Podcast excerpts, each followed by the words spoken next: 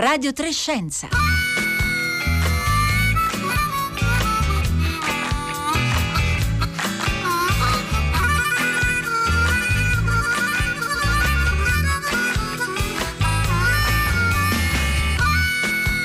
Pochi secondi alle 11.30, buongiorno da Marco Motta, bentornati all'ascolto di Radio Trescenza in questo giovedì 15 luglio. Ieri eh, Ursula von der Leyen, Presidente della Commissione europea, ha presentato ufficialmente il pacchetto clima con gli obiettivi di riduzione delle emissioni di anidride carbonica del 55% entro il 2030 rispetto ai livelli del 1990 e ieri ha fatto soprattutto notizia l'annuncio dello stop alle vendite, almeno questo sarebbe l'obiettivo, alle vendite di auto a benzina e diesel a partire dal eh, 2035, ma per eh, perseguire realizzare la transizione energetica è necessario, lo sappiamo, l'abbiamo raccontato tante volte qui a Radio Trescenza, agire su molti piani, da quello industriale a quello agricolo a quello dei eh, trasporti. Oggi a Radio Trescenza ci concentreremo, racconteremo delle esperienze avviate a livello locale per, eh, a locale, scusate, a, per, eh, per, contribuire a ridurre le emissioni eh, di CO2. Sono le cosiddette comunità energetiche, eh, piccoli comuni, condomini anche, singoli, realtà agricole, che si stanno organizzando eh, per produrre energia da fonti rinnovabili ed essere autosufficienti da un punto di vista energetico. Andremo in Sicilia, andremo in Campania, in Piemonte per raccontare alcune di queste realtà e voi se volete scriveteci per porre domande ma anche per raccontare se state partecipando per caso a una di queste iniziative e raccontarci come sta andando. Il 335 5634 296 è come sempre il numero per inviarci un sms o un whatsapp.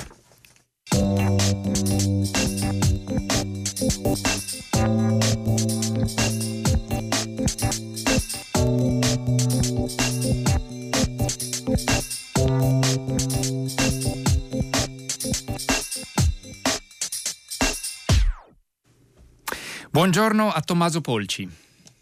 Buongiorno, buongiorno. E grazie per essere con noi. Tommaso Polci eh, lavora all'ufficio energia di Lega Ambiente, il curatore insieme a Katiuscia Eroe del report Comunità Rinnovabili, eh, appunto pubblicato da Lega Ambiente eh, poco tempo fa, nel maggio di eh, quest'anno. E, mh, mm, Tommaso Polci, comincio col chiederle di aiutarci a conoscere meglio, a definire meglio eh, rispetto all'accenno che ho fatto io nell'introduzione, che cosa sono eh, le comunità energetiche come le possiamo definire?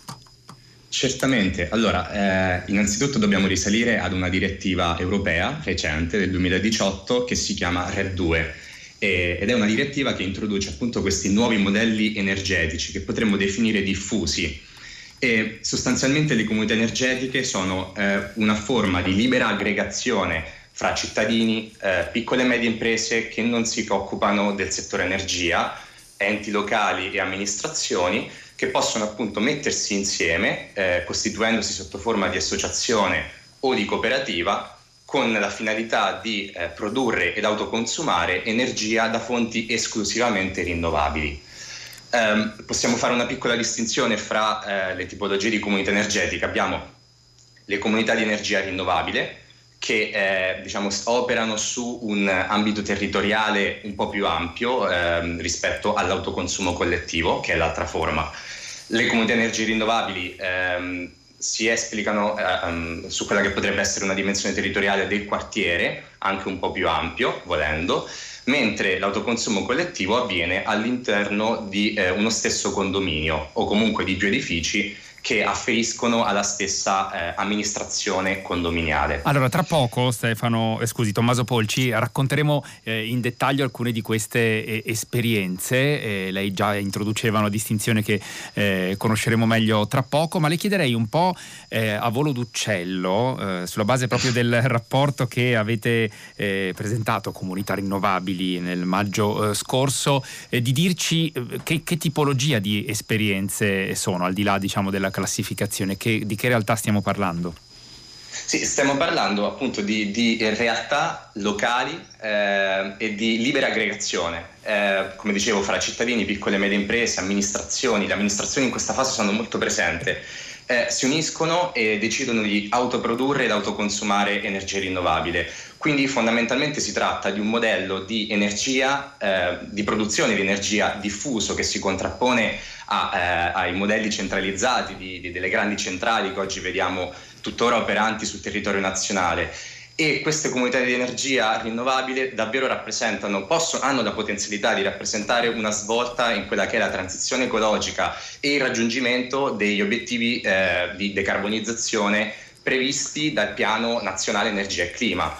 Eh, ricordo che dobbiamo arrivare entro il 2030 ad installare almeno 70 gigawatt eh, di energia da fonti rinnovabili per quanto riguarda eh, eolico e fotovoltaico, soprattutto quest'ultimo e queste realtà hanno la potenzialità di contribuire con un 30%, quindi con circa 17 gigawatt al raggiungimento di questo obiettivo. Quindi stiamo parlando davvero di eh, realtà che eh, in questo momento sono pionieristiche e che però hanno una potenzialità davvero molto importante. Possono dare un contributo eh, davvero considerevole in realtà alla, all'opera appunto di decarbonizzazione come diceva lei. Ehm, ehm Tommaso Polci, eh, citiamo almeno uno degli, dei tanti esempi che appunto eh, sono raccolti, eh, tra l'altro se li volete conoscere più da vicino troverete linkato sul nostro sito e anche sui nostri profili social Twitter e Facebook il report appunto di Legambiente Comunità Rinnovabili, ma eh, c'è una realtà per esempio di cui si è parlato anche in questi giorni, è uscito un bell'articolo un paio di giorni fa a firma di Marina Forti sul sito internazionale.it del caso napoletano, la comunità energetica e solidale di Napoli Est, siamo nel quartiere di San Giovanni a Teduccio. Che cosa è stato realizzato lì Tommaso Polci? Allora, questa è, diciamo, è, la comunità energetica eh, che vede Legambiente protagonisti insieme alla Fondazione Famiglia di Maria e ehm, anche alla Fondazione a Sud. E, ehm, in questo caso ciò che è stato fatto è stato eh, installare al di sopra del, del, del tetto della, de, mm, dell'edificio della Fondazione Famiglia di Maria un impianto fotovoltaico da 53 kW eh, che produce energia rinnovabile eh, che viene consumata all'interno dello stesso edificio e eh, l'eccedenza viene scambiata eh, tra 40, ben 40 famiglie che si trovano diciamo, nelle eh, vicinanze di questo, di questo edificio ehm, che beneficiano quindi di questa produzione di energia rinnovabile. Quindi all'interno di questa comunità energetica troviamo tanto la fondazione quanto queste 40 famiglie. La cosa tra l'altro molto bella, diciamo che riguarda questa realtà, come in generale possiamo anche riassumere eh, per tutte le altre, è anche una questione proprio di educazione all'ambiente, cioè partendo da un concetto chiaramente strettamente eh, energetico, ambientale del beneficio che c'è nel, nel, disporre di energia rinnovabile, c'è però anche tutto un, un concetto molto più sottile, ma forse anche più importante dell'educare all'ambiente noi generalmente quello che facciamo è accendiamo il nostro interruttore e, e non ci preoccupiamo di dove non ci arriva, pensiamo proprio. Arriva. No, non ci pensiamo perché, perché, per fortuna viviamo all'interno di un contesto dove non ci dobbiamo preoccupare del, del da dove arriva questa energia.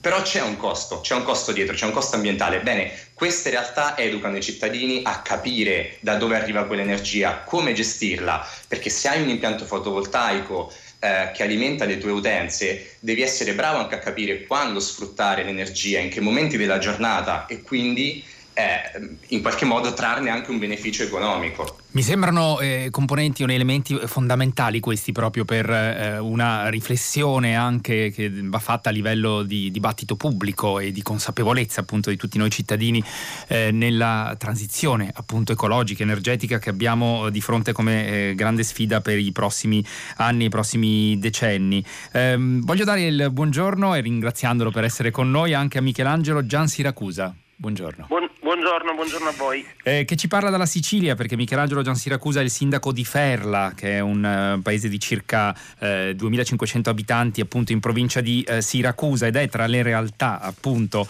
eh, protagoniste eh, di queste iniziative, anzi credo che Ferla possa definirsi come prima comunità energetica in Sicilia e Michelangelo Giansiracusa, che cosa avete fatto nel vostro comune? Noi abbiamo fatto che mm, vogliamo anche noi partecipare a questa transizione energetica e quindi abbiamo aderito a questo processo globale attraverso un'azione locale mirata. Eh, a marzo abbiamo adottato una delibera di giunta nella quale abbiamo eh, scritto le modalità attraverso le quali a livello locale davamo il nostro contributo eh, per la transizione energetica, anche attraverso la costituzione di uno o più comunità energetiche. Quindi a marzo inizia questo percorso di collaborazione con l'Università di Catania ehm, che ha dato un supporto tecnico e giuridico alla, alla, nostra esperienza e a maggio abbiamo costituito questa prima comunità energetica. Che cosa Siciliana. significa materialmente Michelangelo Gian Siracusa? Significa che, significa che come diceva prima Tommaso eh, Polci nel, nel, nel, nostro comune, nel palazzo municipale, sullo stabile del palazzo municipale abbiamo installato un impianto fotovoltaico da 20 kW e anche in questo caso l'energia in eccesso che viene prodotta e che non viene consumata per eh, l'utilizzo degli uffici comunali che sono appunto al piano inferiore rispetto a dove è installato l'impianto fotovoltaico viene scambiato e viene messo a disposizione in questo caso di quattro famiglie che sono di quattro utenze che sono appunto le prime quattro utenze che hanno iniziato con noi questa avventura della comunità energetica. Poi in realtà sono due attività commerciali e due utenze eh, private, quindi abbiamo ehm, anche perché in questo momento nella fase di attuazione della direttiva di cui parlava prima Tommaso ci sono delle limitazioni, ovvero bisogna fare riferimento a un'unica cabina di bassa e media tensione, quindi ci sono ancora dei vincoli come dire, normativi e burocratici che un po' impediscono la piena attuazione della direttiva, ma ci auguriamo che il governo e il Parlamento in particolare eh, faccia eh, fronte a queste piccole come dire, eh, eh diciamo, criticità mm, diciamo ancora criticità. che rimangono. E anzi eh, stiamo avviando anche tramite ANCI e tramite tutto il network che si sta creando in Italia rispetto al tema delle comunità energetiche una massa critica di dire, portatori di interessi positivi in questo caso che ne possono eh, far arrivare al Parlamento queste osservazioni perché io ritengo che questa delle comunità energetiche sia realmente una, una, sfida a portata di mano e che possa dare un contributo molto importante per la transizione a livello locale e quindi poi anche a livello globale. E questo mi sembra eh, importante, questi aspetti che sottolinea Michelangelo Gian Siracusa. Le vorrei chiedere come hanno reagito i suoi eh, concittadini alla, a questa proposta, eh, quanto interesse ha, ha suscitato. Come diceva lei prima, noi in realtà ci occupiamo di sostenibilità da dieci anni e se all'inizio c'era un po' di diffidenza, adesso tendenzialmente il cittadino si fida e quindi in questa fase si sta affidando, cioè si è fidato eh, di questa nuova iniziativa che l'amministrazione ha messo in campo e ha eh, aderito attraverso una manifestazione di interesse. Lei consideri che ci sono tanti altri cittadini pronti a farlo eh, c'è questa limitazione della cabina di cui le parlavo, ma in realtà noi abbiamo intenzione di implementare questo percorso con la creazione di altre comunità energetiche eh, sul territorio comunale, quindi si sono fidati e hanno compreso che eh, è il momento di, di, di, dare il proprio contributo e anche di ricevere, perché quello che vorrei sottolineare è che il cittadino avrà comunque un vantaggio che non è soltanto quello ambientale, eh, quello etico, quello morale che sicuramente non guasta, ma c'è anche un vantaggio economico rispetto alla bolletta eh, energetica. Noi abbiamo inserito nella nostra delibera eh, la volontà di, di, far fronte a quella povertà energetica di cui si parla tanto e di cui eh, dire, forse si dà per scontato che non sia un, una questione o un problema, invece lo è, lo è eh, in tante parti del paese e quindi affrontare anche questo tema che ha un risvolto sociale credo che sia fondamentale. Eh, questo aspetto della povertà energetica è un tema su cui beh, peraltro torneremo anche sicuramente in futuro. Ringrazio Michelangelo Gian Siracusa per averlo eh, sottolineato perché c'è anche una questione eh, reale, concreta di problemi di accesso appunto al all'energia elettrica e queste iniziative eh, dal basso a livello eh, locale in congiuntura diciamo con la congiuntura della transizione energetica forse sono proprio il momento eh, giusto per cercare di risolvere anche questi problemi. Grazie davvero Michelangelo Gian Siracusa, lo ricordo sindaco di Ferla, in provincia di Siracusa per averci raccontato eh, la loro iniziativa e naturalmente auguriamo eh, che cresca nel, nel tempo. Vorrei tornare da Tommaso Polci proprio per ripetere riprendere questo aspetto che sottolineava il sindaco di Ferla, perché nel frattempo è arrivato anche un messaggio al 335 5634 296 che chiede per poter aderire a una comunità energetica si deve vivere per forza in prossimità dell'impianto di produzione o si può acquistare una quota di un impianto situato lontano da dove eh, si abita. C'è questo vincolo per adesso, eh, Tommaso Polci, a cui faceva riferimento il sindaco eh, Gian Siracusa. Ehm, è superabile oppure è, fa parte diciamo, diciamo, della logica con cui nascono eh, lo spirito, diciamo, eh, anche dal punto di vista forse tecnico, con cui nascono queste comunità energetiche. Uh, sì, in questo momento, come diceva il sindaco di Ferla, c'è questo limite eh, che viene imposto dal decreto mille proroghe che eh, sostanzialmente legifera sulle comunità energetiche in via sperimentale. Questo è importante perché in realtà la, la, direttiva europea non è ancora stata recepita, è una questione di, di, poche settimane, in realtà arriverà il recepimento completo, all'interno del quale Legambiente stesso auspica che questo limite fisico della cabina di trasformazione di medio-bassa tensione verrà superato. Eh, in questo momento però la realtà dei fatti è questa. Eh, per costituire una comunità di energia rinnovabile eh, bisogna eh, essere all'interno di questo confine identificato da questa cabina di trasformazione. E un'altra questione, Tommaso Polci, ma eh, è difficile da un punto di vista burocratico avviare queste iniziative? Eh, adesso tra poco sentiremo anche la voce di un'esperienza eh, a livello locale in Piemonte di eh, un condominio. Eh, se un condominio decide appunto di eh, avviare un'iniziativa di questo genere, una, costituire una comunità energetica, è complicato farlo al momento attuale? Allora, questa è una, una bella domanda. diciamo così eh, ci troviamo in un, in un, momento in cui fare comunità energetiche, fare, avviare esperienze di autoconsumo collettivo è fondamentalmente pionieristico, perché come, come dicevo prima eh, si tratta di esperienze avviate da marzo del, dello scorso anno, del 2020. Quindi diciamo che eh, il percorso è fondamentalmente chiaro, eh, ci sono cose che vanno definite via via ed è fondamentale eh, trovare il supporto di eh, aziende o in generale eh, enti che possano in qualche modo supportare i cittadini eh, eh, lungo questo percorso. E allora eh, proviamo a sentire come è andata un'esperienza di quelle eh, che sono raccolte sempre anche nel eh, rapporto comunità rinnovabili di Lega Ambiente. Ci spostiamo, eh, dopo aver citato l'esperienza di eh, Napoli, essere andati in Sicilia, aver ascoltato la voce del sindaco di Ferla, adesso andiamo eh, in Piemonte a Pinerolo a, per parlarne con Sergio Olivero. Buongiorno. Buongiorno. Responsabile per l'area Business and Finance Innovation dell'Energy Center del Politecnico eh, di Torino, presidente del comitato scientifico di Atenes, di cui parleremo eh, anche tra poco per capire meglio di che cosa si tratta. Però Sergio Olivero con l'Energy Center del Politecnico di, Ter- di Torino ha svolto un ruolo importante nella realizzazione di eh, questa ehm, comunità energetica, eh, o meglio in questo caso stiamo parlando di eh, un'esperienza di autoconsumo collettivo, come ci eh, accennava poco fa Tommaso eh, Polci di eh, un condominio a Pinerolo. Ci spiega meglio Sergio Olivero di che cosa si tratta? Dunque, allora eh, il tema mm, con autoconsumo collettivo si intende sostanzialmente una comunità energetica applicata a un condominio, in cui i singoli alloggi diventano i nodi di questa comunità. Eh, c'è da tenere presente che il tessuto urbano italiano è costituito in larga parte da condomini residenziali, peraltro costruiti in epoche anni 50, 60, 70.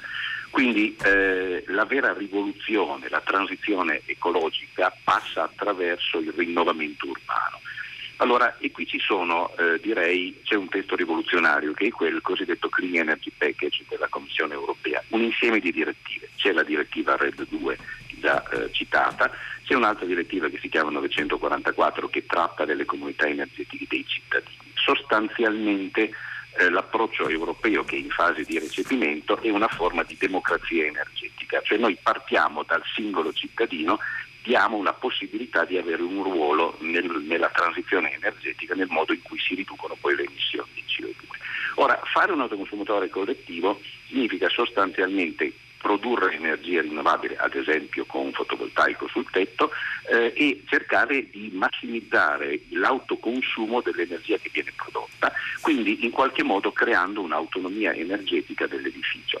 Eh, la normativa italiana in questo momento è all'avanguardia in Europa, perché molti dicono che l'Italia è indietro, ma nel campo della transizione energetica siamo i più avanti d'Europa, perché stiamo agendo su due filoni che toccano i condomini.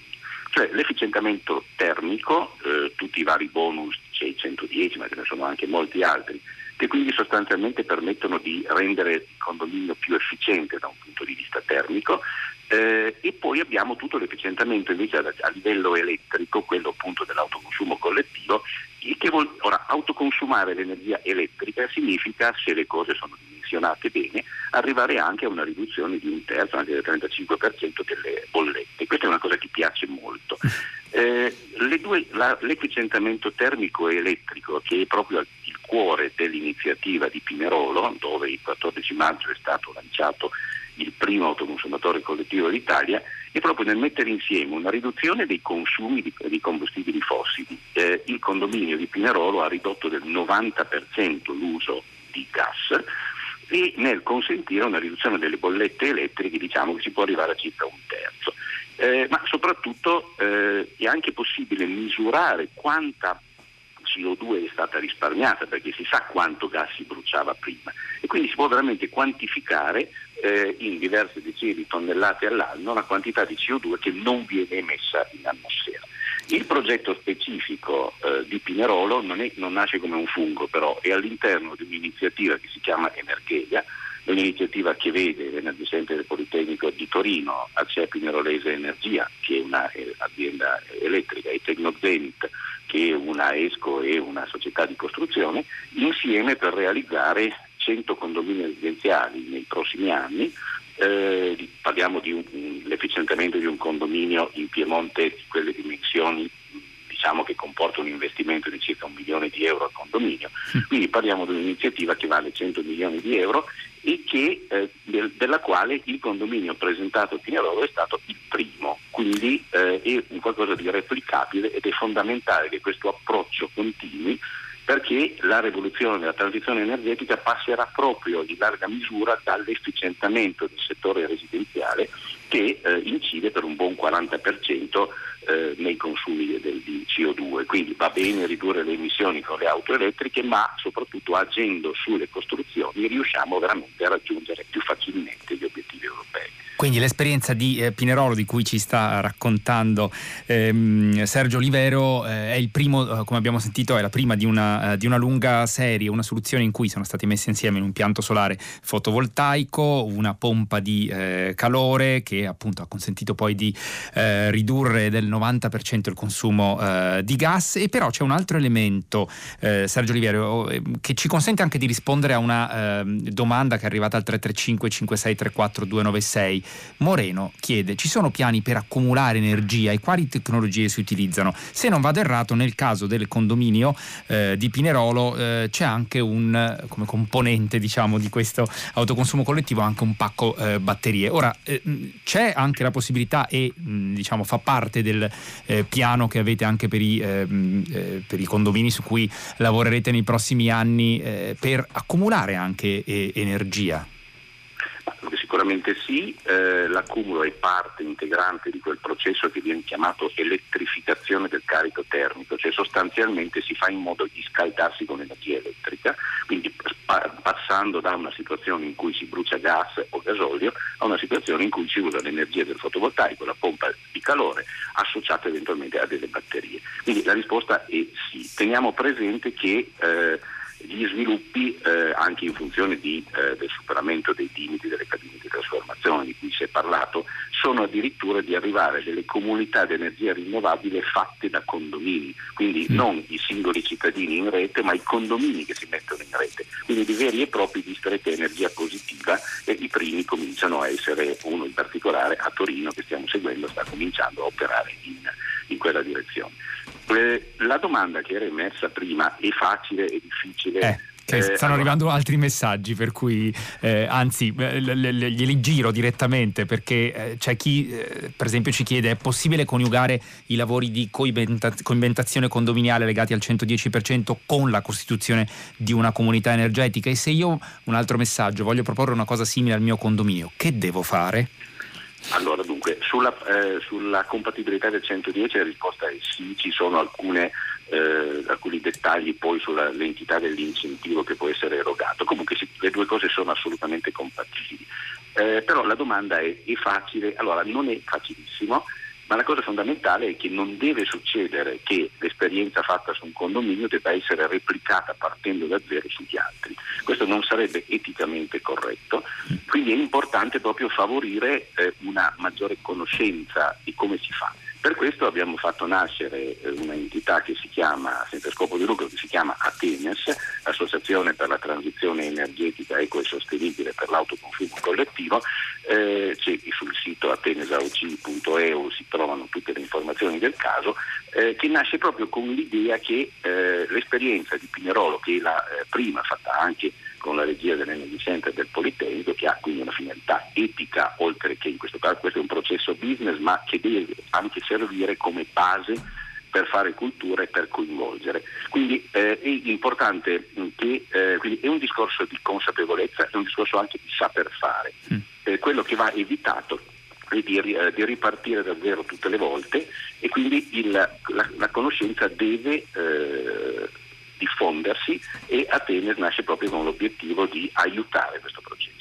Allora troverete questi eh, link, questi riferimenti eh, che ci ha dato Sergio Olivero eh, sul nostro sito, sui nostri eh, social. Continuano ad arrivare messaggi al 335 5634 296. C'è una domanda che vorrei girare a Tommaso eh, Polci dell'Ufficio Energia di Lega Ambiente, eh, co-curatore del report comunità rinnovabili appunto di Lega Ambiente. E, um, un ascoltatore o ascoltatrice non si firma chiede ma queste iniziative delle comunità energetiche sono tutte basate sul fotovoltaico? Tra le 30 e più esperienze che raccogliete eh, nel report, ehm, Tommaso Polci, anche, eh, c'è anche l'utilizzo di altre fonti di energia rinnovabile, a parte il fotovoltaico, abbiamo sentito citare poco fa poi la eh, tecnologia della pompa di calore eh, da eh, Sergio Olivero. Di quale eh, tecnologia stiamo parlando? Di quali fonti? Ah, le comunità di energia rinnovabile possono utilizzare qualsiasi tipo di fonte eh, definita appunto rinnovabile, quindi parliamo di fotovoltaico, eh, eolico, mini eolico in realtà, mm. eh, idroelettrico, geotermico. Chiaramente eh, quando si pensa all'installazione di un impianto di energia, da energia rinnovabile eh, al di sopra di un condominio o all'interno di una comunità energetica di piccola entità, è facile immediatamente approcciarsi al fotovoltaico che è sicuramente fra le fonti di energia rinnovabile, eh, rinnovabili in Italia la più distribuita, però potenzialmente si possono utilizzare anche altri tipi di, come ad esempio con le biomasse. Le biomasse potrebbero diventare molto interessanti all'interno di comunità energetiche, eh, per esempio costituite in ambito agricolo, dove eh, la, la, l'approvvigionamento di biomassa chiaramente fa parte sostanzialmente del processo stesso insito all'interno della filiera e quindi sfruttare lo scarto per, per creare energia. Ehm, Tommaso Polci, ma ci sono esperienze tra quelle che avete raccolto? Abbiamo citato il caso, per esempio, di Napoli, abbiamo citato eh, Pinerolo. La maggioranza diciamo, delle esperienze sono soprattutto di piccoli comuni oppure anche i centri urbani, i grandi centri urbani? Eh, c'è Maria da Lecce che ci chiede: ma si può fare impianto fotovoltaico nel centro storico? Dove stanno eh, nascendo già queste iniziative? La, il limite, come dicevamo prima, ritorna sempre alla cabina di trasformazione. Eh, diciamo, il, una, la questione proprio di capire quante utenze si aggregano attorno a quella cabina. Ora possiamo avere esperienze eh, in cui fondamentalmente tutto il comune, che magari è un piccolo comune, si aggrega attorno ad un'unica cabina di trasformazione quindi ecco eh, che abbiamo la comunità energetica che copre tutto il comune, come però eh, difficilmente può accadere all'interno di grandi metropoli, penso chiaramente in Italia, Milano, Roma, Torino, Napoli. Mm, mm, è assolutamente inverosimile in questo momento che ci sia un'unica comunità energetica che possa coprire le, le esigenze di tutto il centro storico. E naturalmente insomma queste sono le, le questioni che andranno eh, affrontate. Sergio Olivero, in uh, meno di un minuto proviamo a rispondere eh, alle domande che stanno arrivando. Per esempio Loris che dice tutto bellissimo, quando sarà ora di smaltire pannelli fotovoltaici, immagino del solare termico e batterie, eh, c'è un problema di sostenibilità da questo punto di vista? Poco più di 30 secondi, anche se mi rendo conto che è una... Sicuramente è un, un problema all'ordine del giorno, infatti stanno eh, proliferando eh, approcci sostenibili disponibili per la valutazione anche del ciclo di vita di mm. tutte queste tecnologie. Questo però non riguarda solo le comunità energetiche l'autoconsumo collettivo, certo. riguarda tutte le tecnologie per la gestione di energia rinnovabile. Naturalmente sono le questioni che rimangono, eh, rimangono, aperte. A Torino sta succedendo qualcosa da questo punto di vista, Sergio Olivero? Si stanno muovendo delle cose anche in città? Eh, ma sicuramente eh, delle cose sono in movimento. Direi che quello che sta capitando, è abbastanza normale che succeda, sono le eh, periferie, sono i piccoli centri che stanno facendo la differenza, in qualche modo stanno facendo da alfieri per il cambiamento, mm. perché la prima comunità energetica rinnovabile d'Italia è stata quella di Mariano Alpi, un piccolo comune di 2.000 abitanti in provincia di Cuneo, eh, l'autoconsumatore collettivo di Pinerolo, anche lì il primo operativo in Italia, Pinerolo è una cittadina di eh, piccole dimensioni vicino a Torino. Quindi è significativo che nasca fuori dalle grandi città e poi pian piano la cosa si arrivi anche nei, nei, grandi, nei, grandi, centri. Allora ringraziamo molto davvero Sergio Oliverio dell'Energy Center del Politecnico di Torino, Tommaso Polci eh, di Legambiente per essere stati con noi. Abbiamo citato, abbiamo parlato di Napoli, io voglio anticiparvi che eh, sabato alle 13 andrà in onda eh, una puntata delle meraviglie che racconterà il Parco Nazionale del Vesuvio con il geologo Stefano eh, Donati, eh, sicuramente da ascoltare o da scaricare in podcast eh, come sempre dal nostro sito raiplayradio.it. Noi siamo giunti alla fine di questa puntata di Radio Trescenza, che ve lo ricordo un programma ideato da Rossella Panarese. Io vi saluto insieme a Marco Pompi che era oggi in regia, Fiore Liborio alla parte tecnica, Francesca Boninconti e Roberta Fulci e adesso il microfono passa dal, al concerto del mattino da Marco Motta. L'augurio di una buona giornata a tutti.